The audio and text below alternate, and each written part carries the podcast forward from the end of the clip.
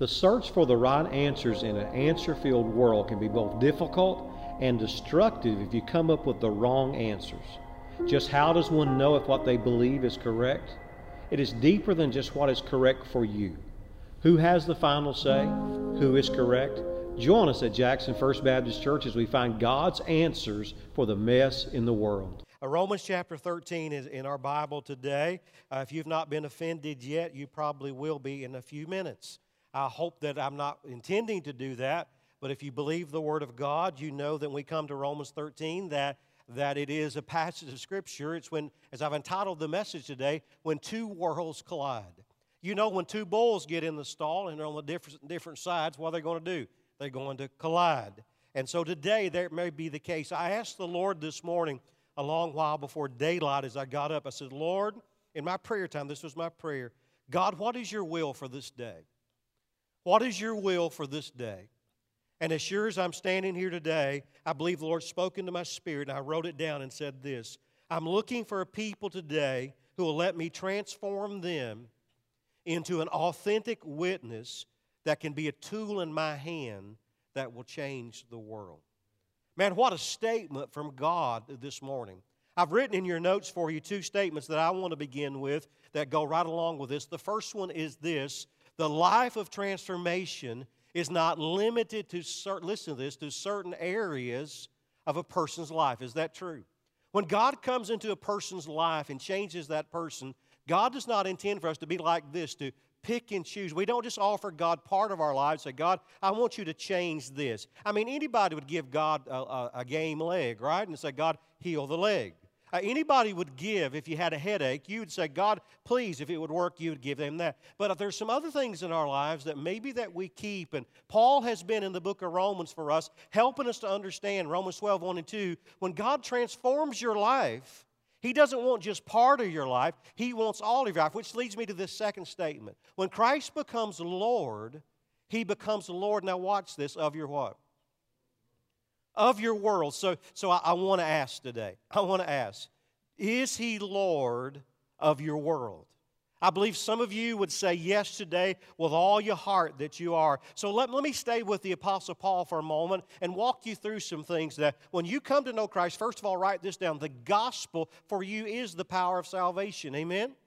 Now think about this for a moment. Romans 1.16, Paul said, I'm not ashamed of what? Of this gospel, which is the power of God that saved me. Think with me for a moment as we studied Paul for all these months what we've been saved from.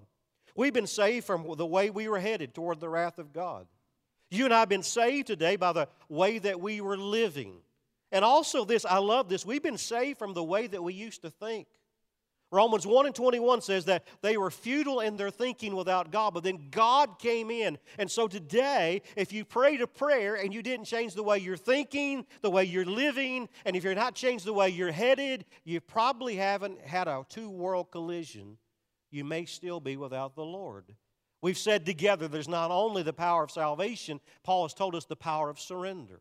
When you come to know the Lord Jesus Christ and you say, God, here is all of my life, here's all of my resources, here's all of my future before you.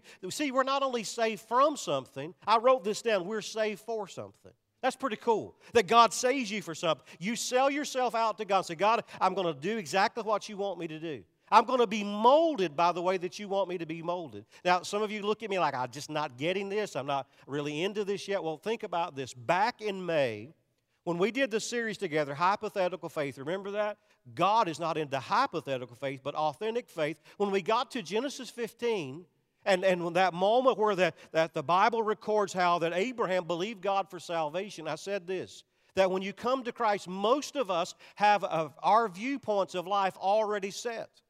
Isn't that true? But when you come to Christ, you already have a worldview in line. And so when you come to know Christ, part of what your life is is that now God says, not a replacement theology. I'm not just replacing here thing or there. It is the fact that you give yourself totally over to God.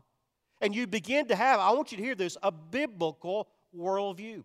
So you say, okay, preacher, I'm willing to try it. Well, you're not done yet because the God who saves us and says surrender there, thirdly, write this down, there is the power of the Spirit.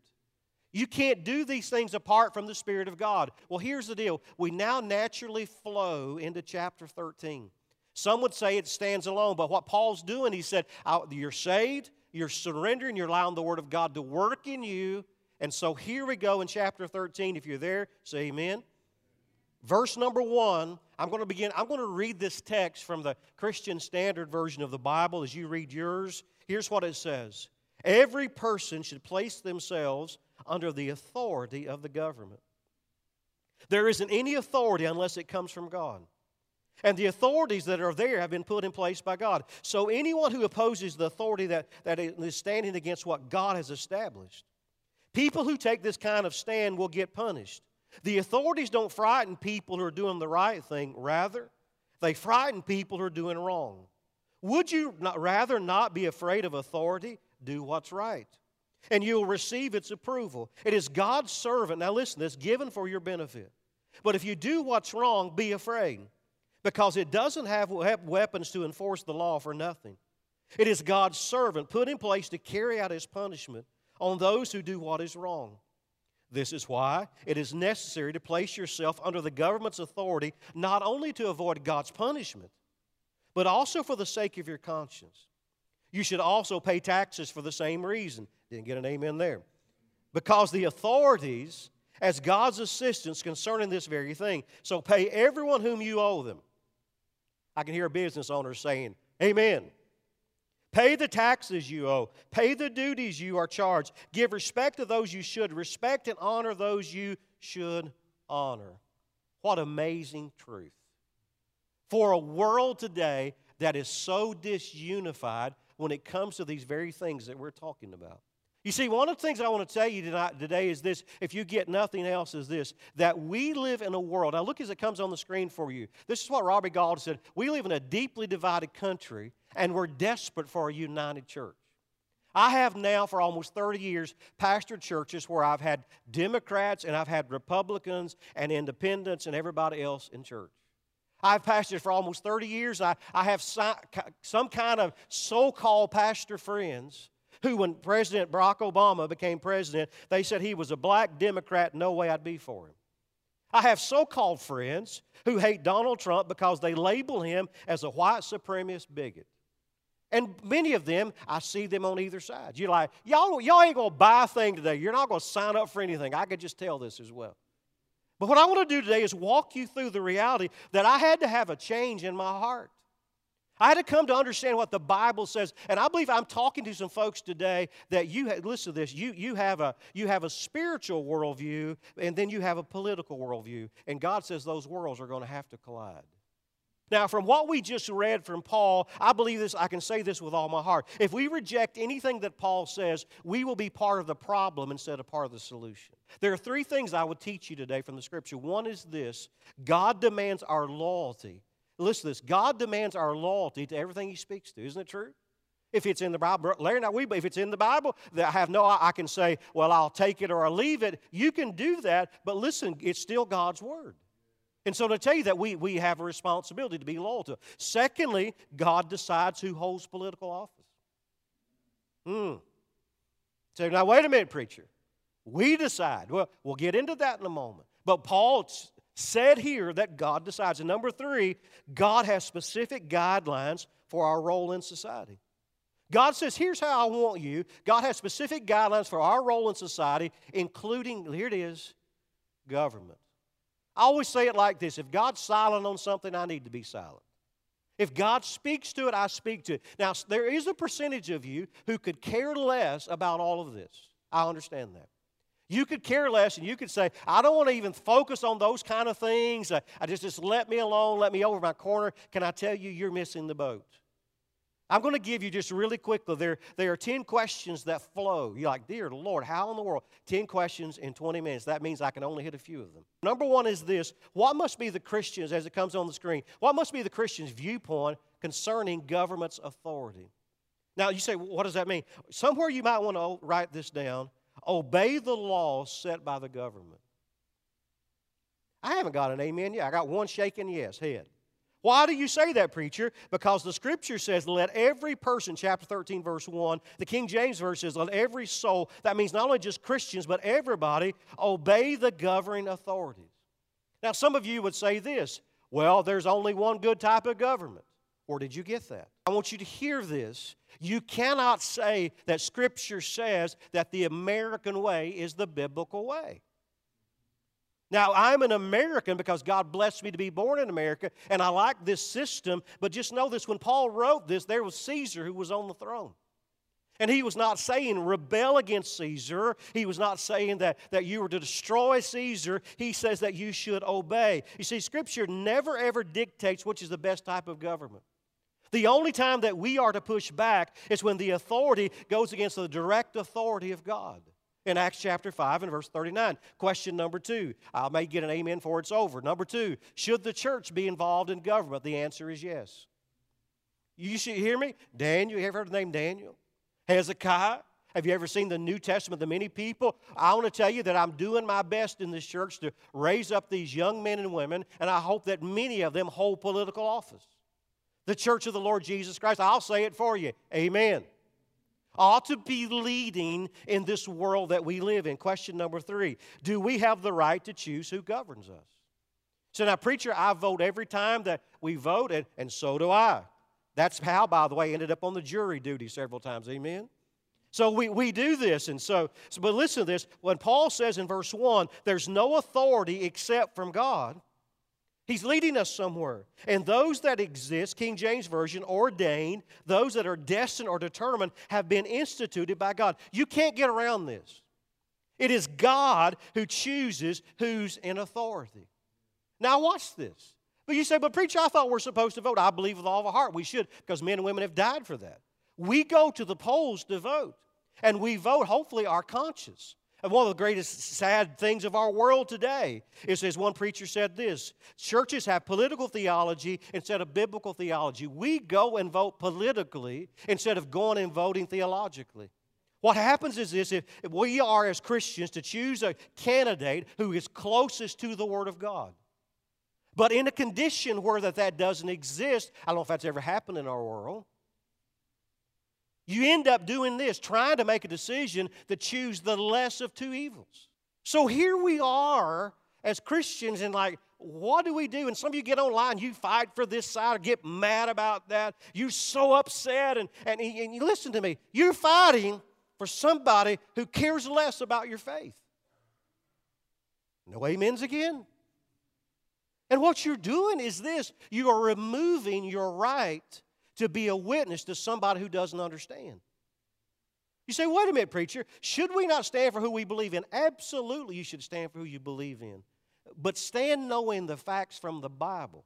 Ultimately, it is God who decides. If you read the Old Testament, God said that, that when Samuel went before him and said, God, I don't want this, but, but the nation of Israel, they want a king to be like the other nations. God said, I'll give you one and he'll send all your sons into war and destroy them, and you'll regret the day. And I want to tell you this that God sets leaders in place sometimes to give us what we want, to show us that's not what we needed. And by the way, you're foolish if you think it just started in this election. It has been for many generations in America. Uh, number four question What is the purpose of government? Watch what the purpose of government is. Verse three For rulers are not a terror to good conduct, but to bad. Government exists for at least three purposes. They exist for the purpose of protecting their citizens from evil. Do you know this? That it is not the government's job to legislate morality, it cannot. Adrian Rogers said it this it is the church that has the responsibility to have the conscience of, listen to me, that has the conscience of our city. I want to give you an example. And when we were voting whether or not the liquor by drink should be on Sunday in this city, there are 6,500 people in the city. Do you know how many people voted in that election? Less than 500. 500 people decided in the city of Jackson that we should have liquor by the drink. You say, but, but wait a minute now. The government is to protect us. Yes, they are. The role of government is to protect bad conduct. So that, that's why I tell you this that, that we as Americans, we have the right to peaceful demonstrations, but it is the government's responsibility to protect it when it's no longer peaceful. Last night, uh, uh, Ole Miss and, and Tennessee played football, and Ole Miss And for the first time in Tennessee's history, they were throwing golf balls and everything else out of the stands, hitting the coach of, of Ole Miss. Where do you think that come, came from? I'm going to tell you where it came from. From government. That we have voted in and out of office for the meanness of the spirit of our nation. We've lost our conscience.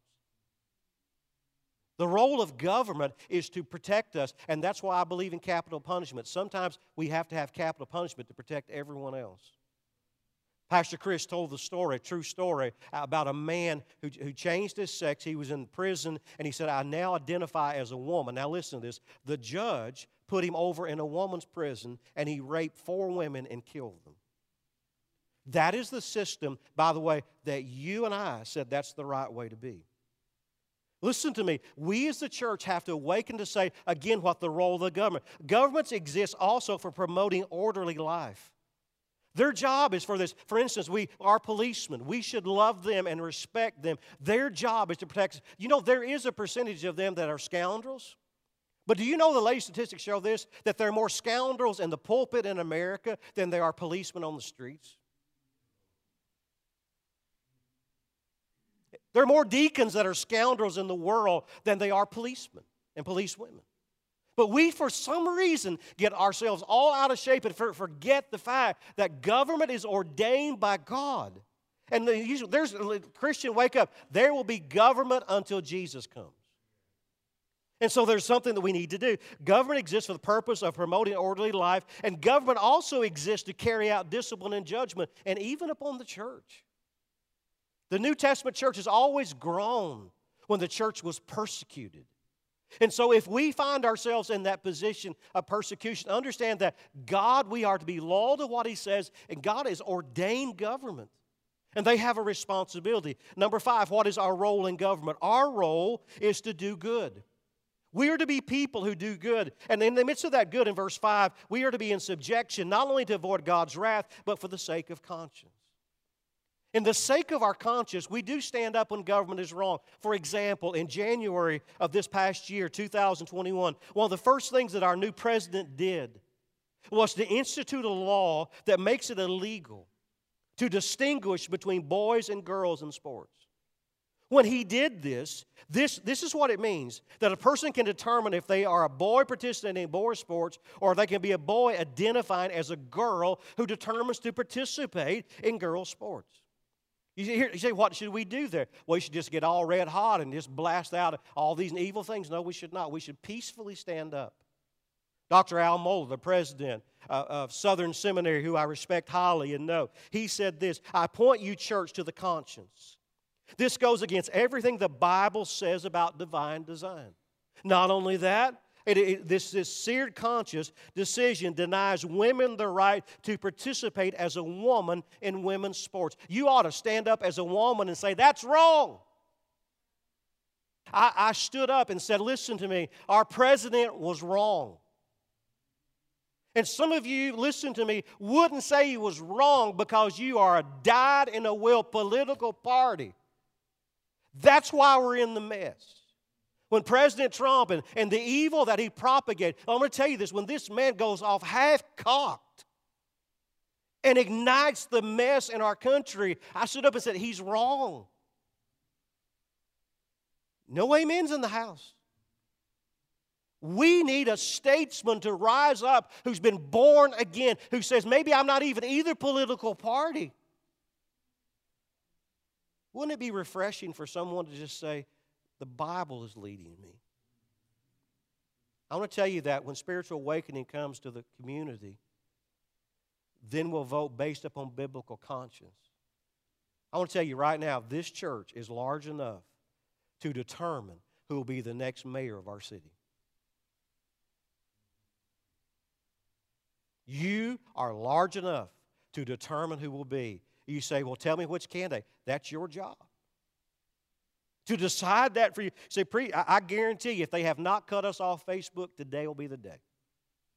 So I want to say to you, uh, watching us online, you need to switch over to live stream. Everybody, you watch us, you travel, switch over, start watching us on live stream. We pay for that. They cannot cut that off. This is going to come. You need to understand that some churches are already losing it now. You need to help me here. Start switching over, switching everybody else over. You just go online to our website and you click, it says watch there. You click on it and it'll come up for you right there. It's going to happen. I will tell you, I've got, it's going to, today's message will do it, I promise, for a period of time. So you say, Pastor, all right, I've, ha- I've had enough. No, no, no. Here, let's move on. I got I got to make you a little bit more upset. Number question number six Should there be a separation of church and state? Some of you, I just heard a yes in the room. Can I tell you, can I ask you this? Where does it say that in the Bible? It does not say that in the Bible anywhere that there should be a separation of church and state. Our preamble to our Constitution actually says there'll be no laws to restrict religion. It does not say the reverse. There are no laws that says religion cannot be involved. There does not need to be a separation of church, and that is the problem that we have in America now is that we say, well, let, let, let the government do its thing and, and we'll do our thing. And listen to me, without the church, there is no conscience. There is no conscience. And we, some of you say, but I was taught this in civics. Absolutely, so was I. I idolized my civics professor because I, I wanted to be at one time a history teacher. And I sat there and I was taking all of this thing until I went home and sat down with my mother and she opened the Bible. And she says, Son, if the church has no voice at all in politics, eventually they will live as if the church does not exist and they'll push the church out. Guess where we are 30 some years later? Our founding fathers never once intended for there to be a separation of church and state. Look at everything about our Constitution. Everything about our Constitution is based, now they were not correct in everything they did in their belief system.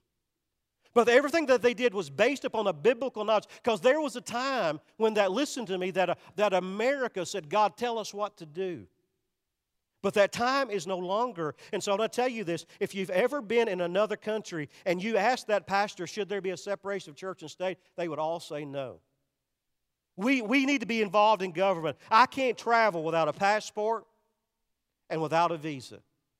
And so I have to be involved. I have to be connected. So if what you say there's a separation of church and state that I should have nothing to do with, I shouldn't be paying taxes, I shouldn't be doing anything.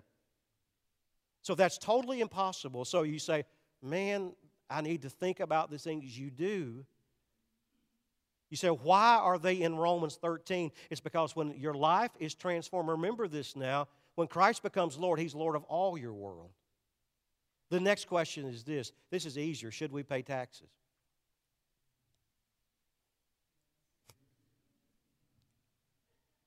Those of you watching online, that was as weak of a yes as I've ever heard. we are to pay taxes. The purpose of government can only be fulfilled when, when we pay tax. We scream for more policemen, pay your taxes.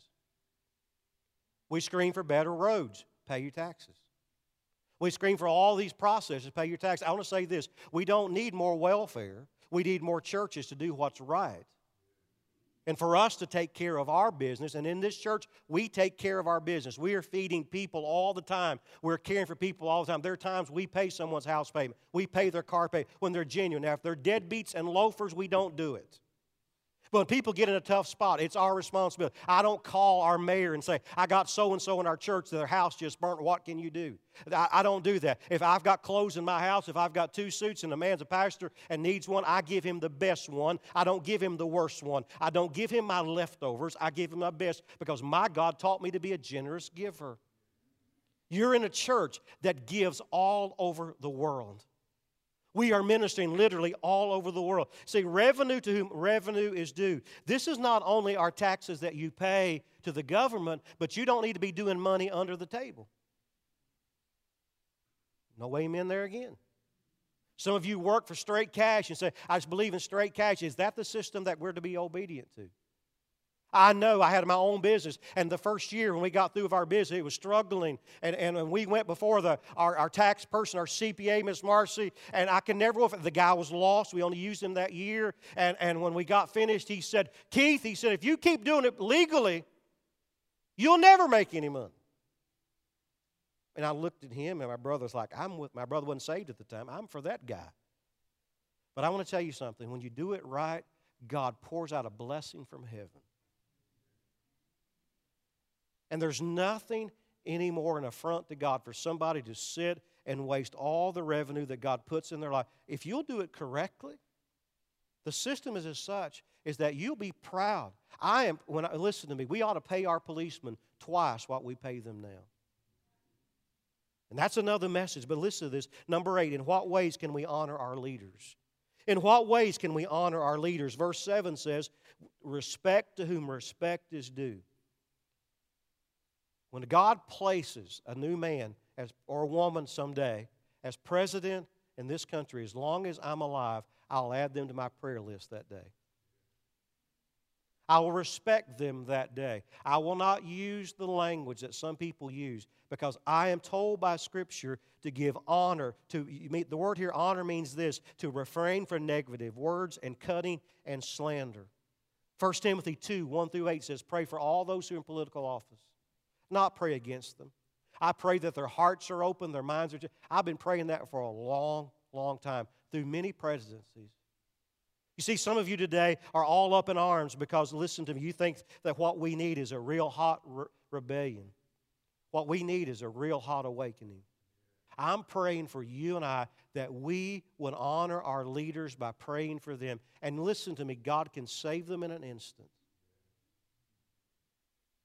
But it may be that they're in churches where they're being led by people who are not saved. You say, all right, preacher, number, the next one is this. This is the hard one. In what ways has God altered your views? Probably knowing most of you, nothing in this service. But it could. Now, listen to me. If someone comes to church and they have a belief system that's not biblical and they are in open sin, I, I, you, those of you that know me know this very true. I, I am a purist in the Word of God. We will stand on the Word of God and we will love and care and work. I mean, this, con- this conference we just came through, much of the conference was about how that we biblically handle transgenderism and all these other things.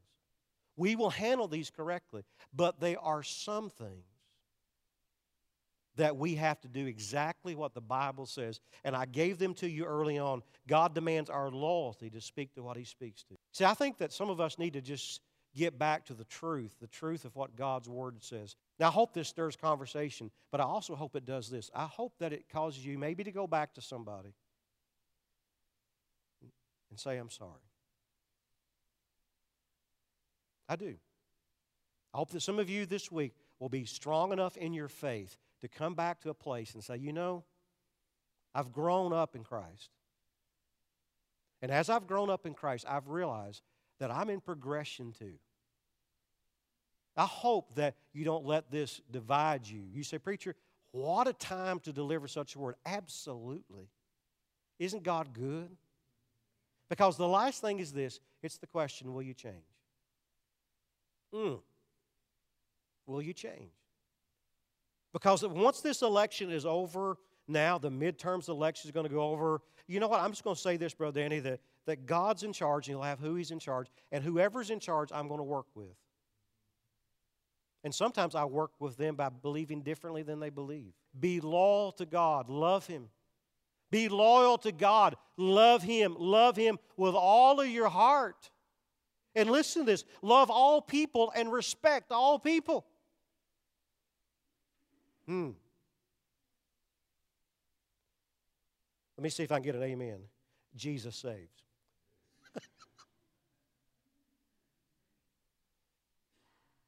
right here, do you? Come on now. Active love is how you treat them.